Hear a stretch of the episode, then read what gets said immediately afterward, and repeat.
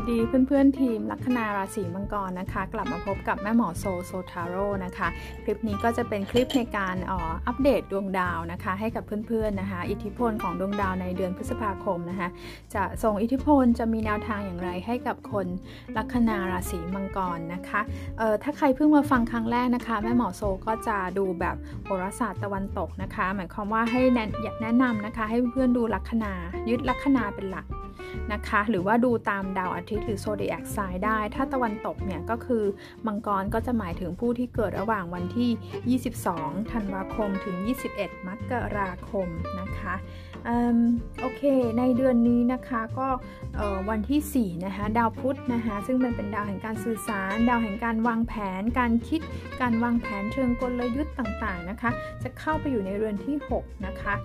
แล้วก็ดาวศุกร์ก็จะตามมาอยู่ในเรือนที่ 6 ของเพื่อนๆ ในวันที่ 9 พฤษภาคมด้วยนะคะ มันหมายความว่าในเดือนนี้นะคะ คนราศีมังกรนะคะเเขาบอกว่าให้ get organized นะคะ ก็คือจัดระเบียบชีวิตประจำวันการทำงาน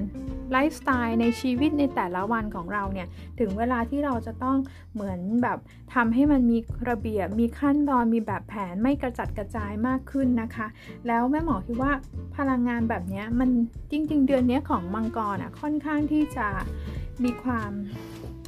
ปรับโปร่งโล่งสบายมากขึ้นนะ คือเรารู้สึกว่าคุณจะรู้สึกสนุกสนานกับชีวิตประจำวันมากขึ้น คุณจะไม่รู้สึกว่าทุกๆวันที่ตื่นมามันช่างสครัลเกิลมันช่างเป็นความยากลำบากกว่าจะดึงตัวเองขึ้นมาจากที่นอนกว่าจะไปทำงานแบบนี้นะคะไอความรู้สึกเฮฟวี่ความรู้สึกหนักๆแบบนั้นเดือนนี้มันจะดีขึ้นด้วยอิทธิพลของพุทธที่จะทำให้คุณเนี่ยมีแบบ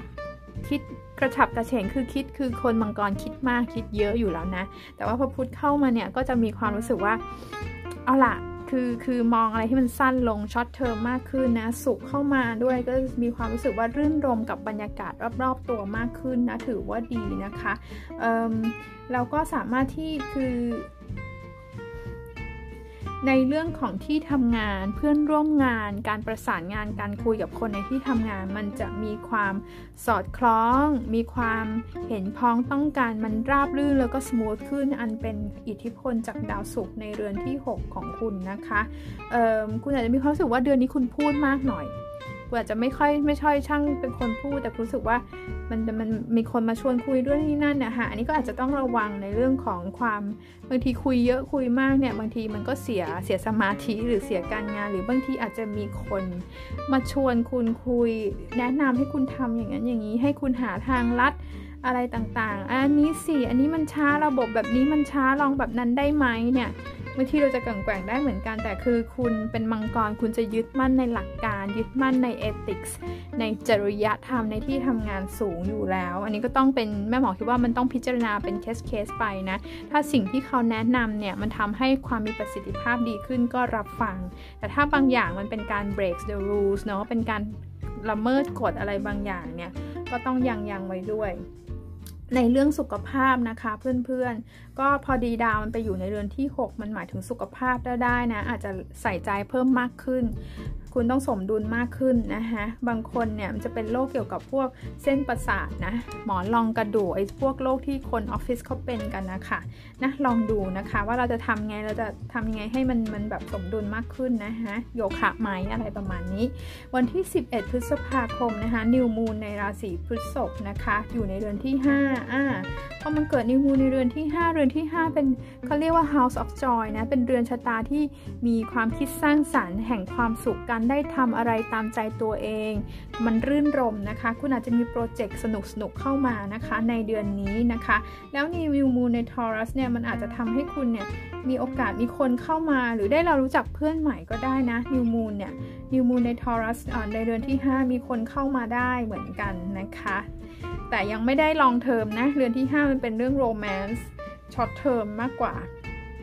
ระยะสั้นๆ วันที่ 12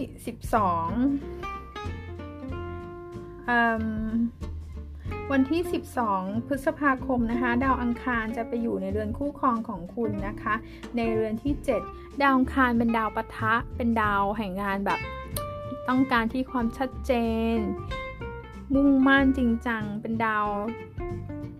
เจ้าอารมณ์ด้วยเหมือนกันนะคะ คือเรามาระวังในเรื่องการประทะกับคู่ครองหรือหรือคนที่เราดีลอยู่ด้วยบางทีอารมณ์มันขึ้นเยอะ เพราะมันเป็นเพราะอังคารมันไปอยู่ในกรกฎนะคะ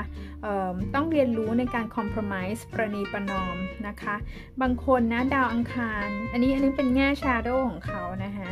แต่บางคนในด้านดีอะดาวอังคารในกรกฎแล้วอยู่ในเรือนที่ 7 เนี่ย มันจะมีความรู้สึกว่าถ้าคุณพร้อมนะหรือหรือสถานการณ์ความสัมพันธ์คุณพร้อมเนี่ยอีกฝ่ายหนึ่งหรือตัวคุณเองก็จะพร้อมที่จะมีการ commitment นะคะคือกรกฎเนี่ยเป็นมันเป็นมันเป็นราศีแม่นะราศีครอบครัวนะคะมันก็สื่อว่าบางคู่บางคนอาจจะพร้อมที่จะมีความสัมพันธ์ที่แน่นแฟงขึ้น บางคนอาจจะย้ายมาอยู่ด้วยกัน หรือบางคนอาจจะรู้สึกว่าฉันพร้อมละ ฉันไม่กลัวการผูกมัดละ ฉันพร้อมที่จะสเต็ปขึ้นมาอีก อีกเลเวลหนึ่งอย่างนี้ก็ได้ด้วยนะคะ วันที่ 13 พฤษภาคมพฤหัสจะเข้าไปในเรือนที่ 3 นะคะพฤหัสเป็นดาวโชคลาภหรือเป็นดาวแห่งการขยับขยายการเติบโต expansion หรือ growth ทำธุรกิจมันก็หมายถึง growth การการเติบโตทางผลกำไร มันเข้าไปในเรือนที่ 3 นะ คือคนคน มังกรนะเดือนนี้ก็จะแบบคุณแม่หมอคิดว่าคุณจะโอเพนไมล์มากขึ้นนะ คือคุณจะเปิดตัวเองมากขึ้น เปิดใจรับสิ่งใหม่ ๆ เข้ามาได้ได้ง่ายมากขึ้นนะคะ คุณจะมีสิ่งที่ให้คุณได้ไปเรียนรู้ไปศึกษาเพิ่มเติมนะเรือนที่ 3 เป็นเรื่องเกี่ยวกับ learning learning skill สิ่งใหม่ ๆ การสัมมนาพบปะผู้คนมีคนเจอเอ่อ network ใกล้ตัวของคุณนะคะ เพื่อนร่วมงาน เพื่อนบ้าน เพื่อนพี่น้องนะคะ ก็เหมือนคือคุณจะวนเวียนอยู่ในกลุ่ม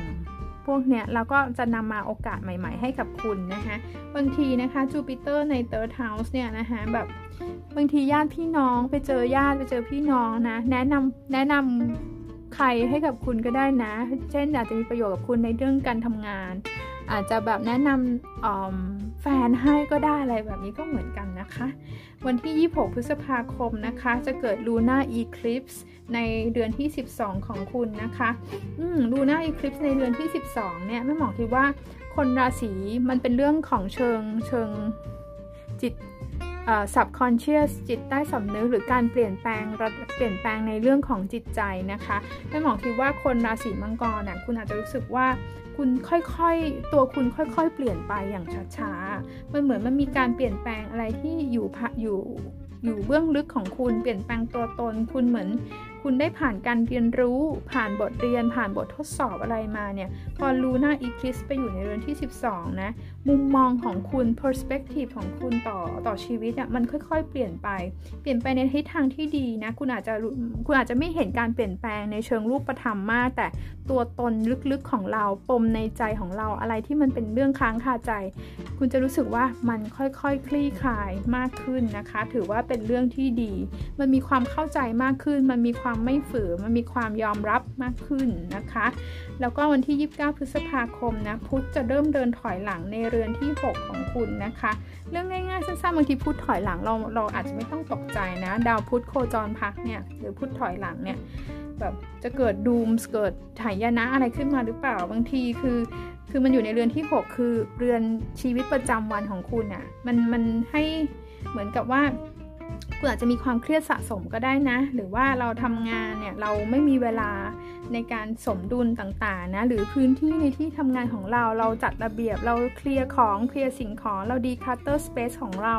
นะมันจะทำให้พลังงานมันไหลโฟมากขึ้นแบบนี้ได้ด้วย ถ้าเกิดในช่วงปลายเดือนเนี่ยมีเกณฑ์ที่จะต้องไปหาหมอหรือว่าไปตรวจสุขภาพนะคะ ถ้าเกิดว่า เรามีความกังวลอะไรบางอย่างนะคะ อาจจะลองขอ second opinion นะคะ เพราะว่าพุทถอยหลังเนี่ยบางทีบางทีการประเมินหรืออะไร อันนี้ไม่ได้ว่าคุณหมอไม่เก่งอะไรนะ อันนี้พูดเป็นลักษณะของทฤษฎีของดาวนะคะบางทีถ้าเรากังวลเราไม่แน่ใจเราไปเช็คอีกหมอหนึ่งก็ได้นะ เป็น second opinion third opinion แบบนี้ก็ได้นะคะ คนราศีมังกรนะคะ ก็ขออวยพรให้ทุกคนมีเดือนพฤษภาคมที่ดีนะคะ ใครอยากจะ พูดคุยกับแม่หมอโซสามารถมาติดตามใน Facebook Instagram แล้วก็ YouTube ได้นะคะ ใครที่ฟังในพอดแคส